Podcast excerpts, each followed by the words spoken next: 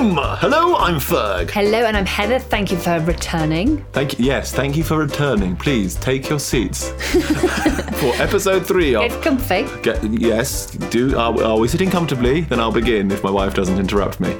Uh, this is episode three of Crimes on Centre Court, featuring. Me, Heather Westwell. I thought she was going to say Penny Pink. She didn't. uh, yeah, Penny is on the case down at Wimbledon Tennis Club, uh, and we're about to find out what's going on. Did the old man die of natural causes? Who knows? Well, we do, Heather. Anyway, Lord knows. Lord, kn- he's gone. The old one. He's a goner. He's a gone. Anyway, this is a long introduction. Hope you enjoy the show. The show.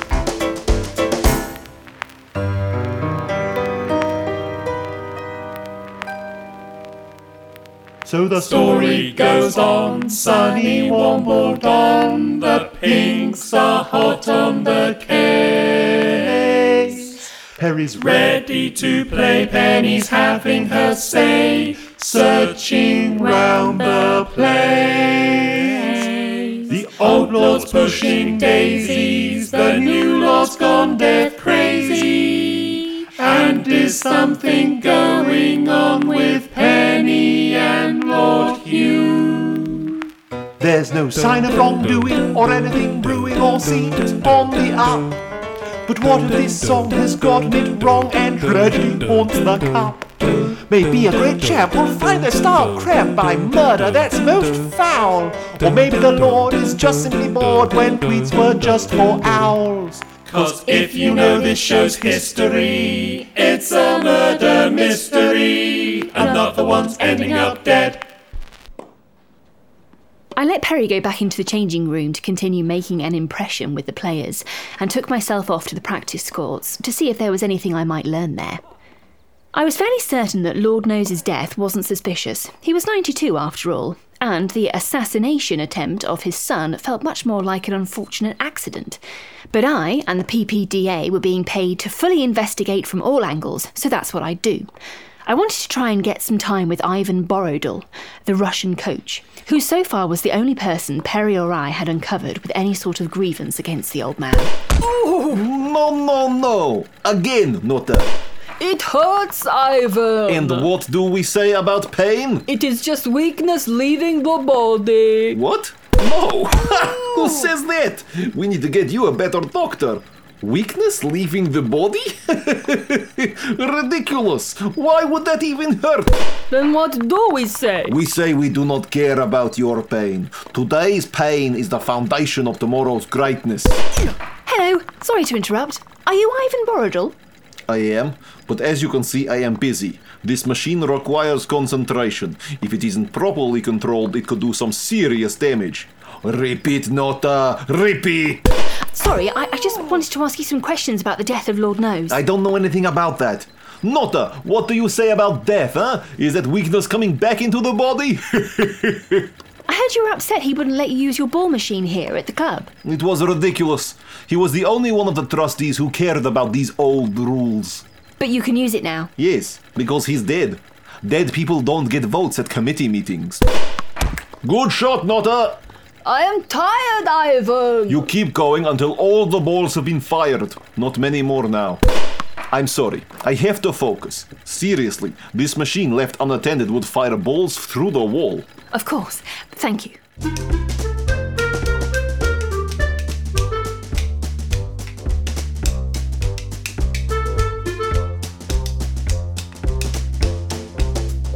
I didn't really learn anything new there, except you could do worse than put a bet on Not a Damn Clue as the winner.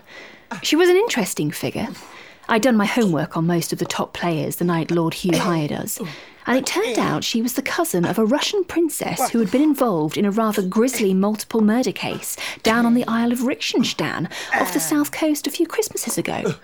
I wandered off, mulling over whether I could draw any other connections between what I knew about that case and the Wimbledon Tennis Club. I got so distracted in my thoughts, I ended up wandering out of the club into a nearby zoo.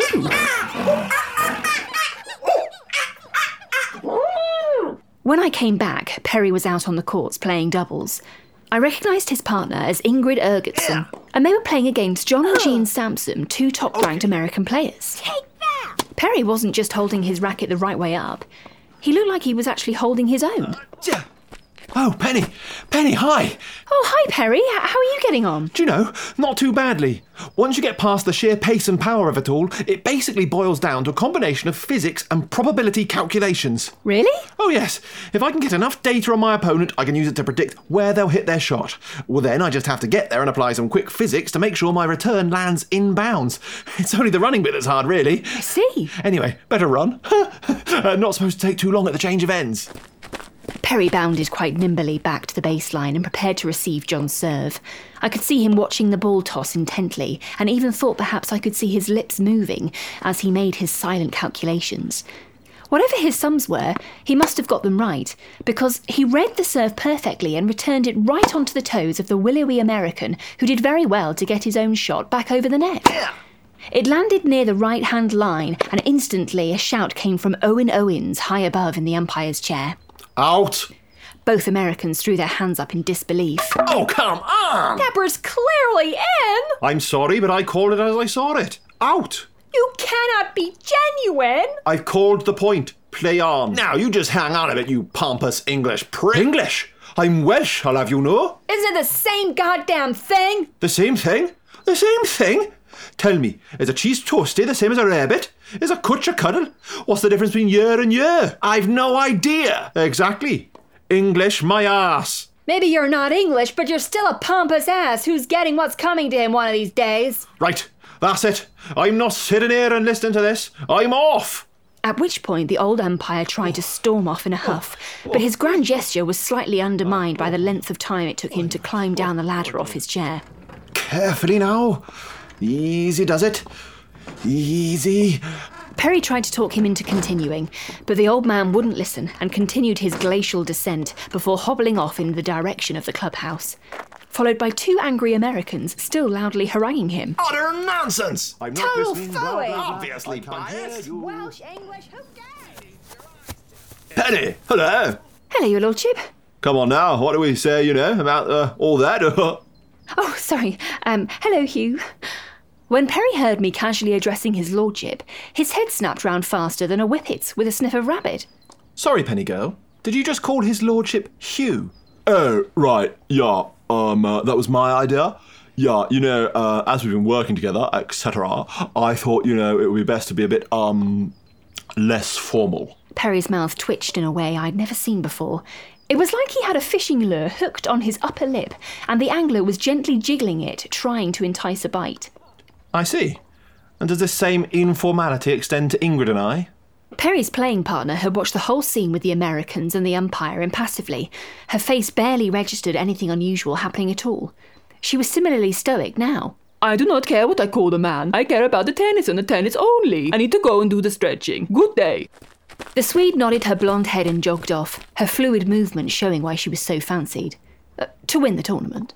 Quite right. I'm not sure any of this matters really, you know? It's the tennis, isn't it? Yeah, yeah, the tennis is the thing. Yes, I, I suppose you're right, Hugh. Ah, maybe your lordship, though. You know, just stay in character as one of the players, you know? Perry visibly gritted his teeth. I don't think I'd ever witnessed somebody get so under his skin the way Lord Hugh did. Absolutely. Quite right. Well, as one of the players, I suppose I should go and stretch too. Penny girl, will we grab some lunch? I'll be ready in five. Ah, sorry again. Um, I was, uh, you know, rather thinking that you and I might grab a spot of lunch, Ms. Pink. Hmm? You know, review the case, keep up appearances, that sort of thing. I've got reservations at one of London's top restaurants. You know, if you don't mind. I don't know if it was the Lord's emerald eyes sparkling out at me from under his floppy fringe, the thought of the haute cuisine, or a desire to have a bit of fun at Perry's expense, but I found myself giggling in reply. Oh, that sounds uh, lovely, your Lord. Uh, Hugh. Perry threw his racket into his kit bag with so much force, I worried he might snap the frame. I'll see you later then! Love 50, love 30, love 40, love game. Love 50, love 30, love 40, love game. Love 50, love 30, love 40, love game. The game is afoot. Perry's a bit muddy about Hugh's fancy party. But is Penny being a bit foolhardy? Dazzled by the glamour and the glitz. Is it all just for show? Just a distraction blitz? Love 50, love 30, love 40, love game. Love 50, love 30, love 40, love game. Love 50, love 30, love 40, love game. The game is afoot.